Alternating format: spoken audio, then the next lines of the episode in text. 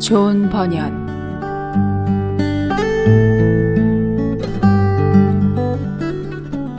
마태복음 1장 21절. 아들을 낳으리니 이름을 예수라 하라. 이는 그가 자기 백성을 저희 죄에서 구원할 자이심이라 하니라.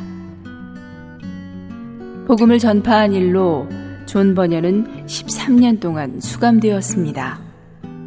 수감 중에 그는 세상 사람들이 잘 알고 있는 천로 역정을 썼습니다. 이 책은 성경처럼 거의 대부분의 나라 말로 번역되었습니다.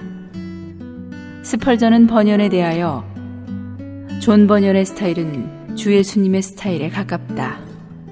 아무도 그를 능가할 자가 없으리라. 고 하였습니다. 그러나 번연이 자신에 대한 글을 썼을 때 그는 다음과 같은 애가를 읊었습니다. 지난번에 회개한 이래로 또 다른 문제가 내게 커다란 슬픔을 안겨다 주었는데 그것은 바로 지금 내가 하고 있는 가장 좋은 일을 엄밀히 살펴볼 때 죄를 발견하게 된 것이다.